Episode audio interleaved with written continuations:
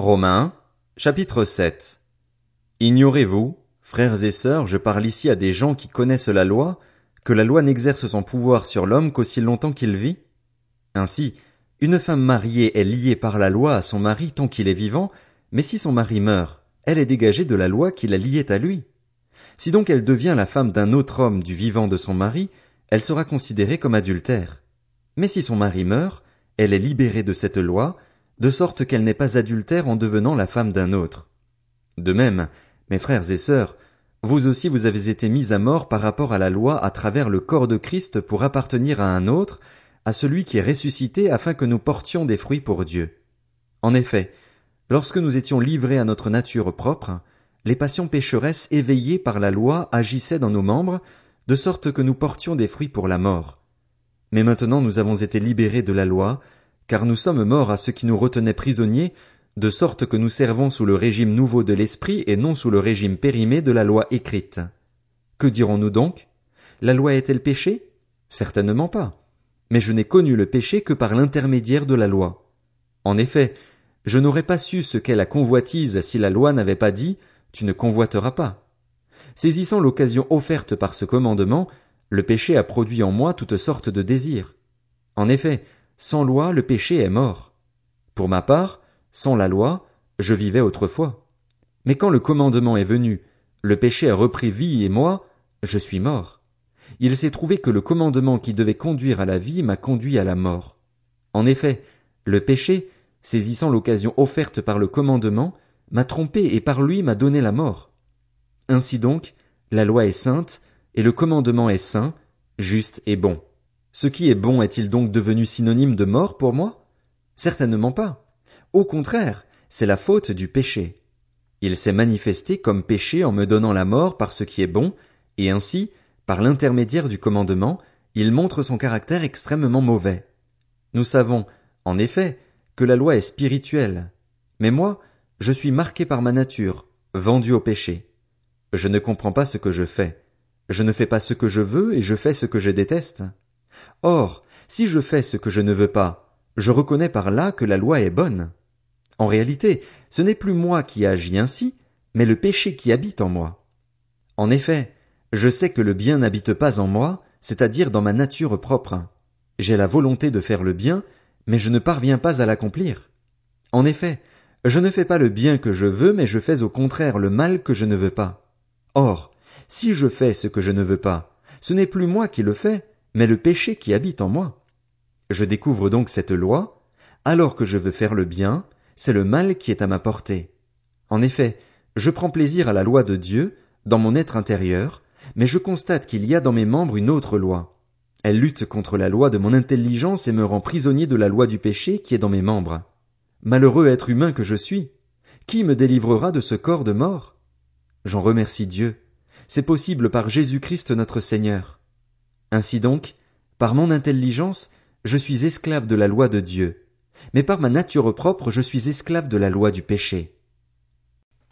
Romains, chapitre 8 Il n'y a donc maintenant aucune condamnation pour ceux qui sont en Jésus Christ, qui ne vivent pas conformément à leur nature propre mais conformément à l'Esprit.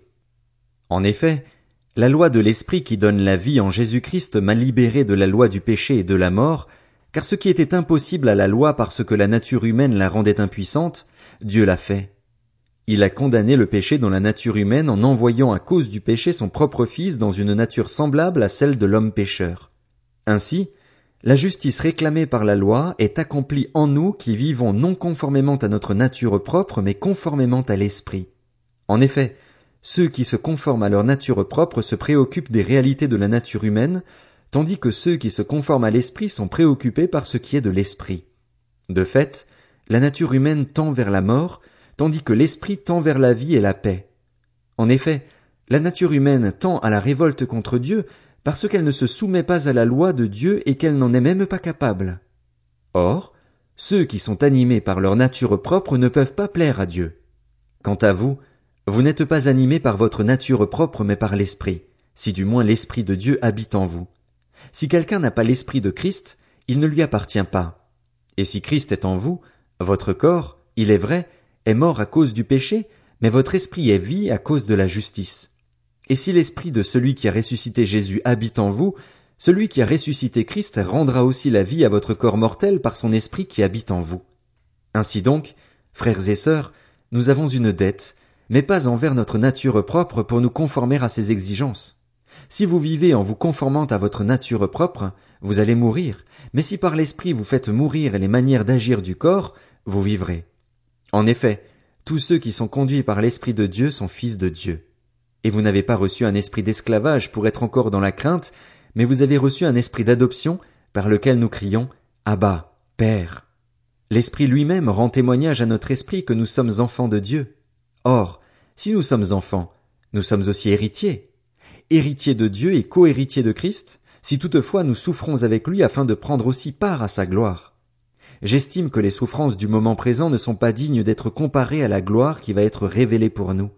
De fait, la création attend avec un ardent désir la révélation des fils de Dieu.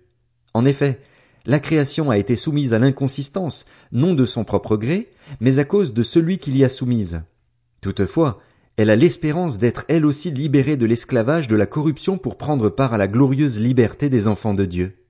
Or nous savons que, jusqu'à maintenant, la création tout entière soupire et souffre les douleurs de l'accouchement. Et ce n'est pas elle seule qui soupire, mais nous aussi, qui avons pourtant dans l'esprit un avant-goût de cet avenir, nous soupirons en nous-mêmes en attendant l'adoption la libération de notre corps. En effet, c'est en espérance que nous avons été sauvés. Or l'espérance qu'on voit n'est plus de l'espérance. Ce que l'on voit, peut-on l'espérer encore? Mais si nous espérons ce que nous ne voyons pas, nous l'attendons avec persévérance. De même l'Esprit aussi nous vient en aide dans notre faiblesse. En effet, nous ne savons pas ce qu'il convient de demander dans nos prières, mais l'Esprit lui-même intercède pour nous par des soupirs que les mots ne peuvent exprimer. Et Dieu qui examine les cœurs sait quelle est la pensée de l'Esprit, parce que c'est en accord avec lui qu'il intercède en faveur des saints. Du reste, nous savons que tout contribue au bien de ceux qui aiment Dieu, de ceux qui sont appelés conformément à son plan. En effet, ceux qu'il a connus d'avance, il les a aussi prédestinés à devenir conformes à l'image de son Fils, afin que celui-ci soit le premier-né d'un grand nombre de frères. Ceux qu'il a prédestinés, il les a aussi appelés. Ceux qu'il a appelés, il les a aussi déclarés justes, et ceux qu'il a déclarés justes, il leur a aussi accordé la gloire. Que dirons-nous donc de plus? Si Dieu est pour nous, qui sera contre nous?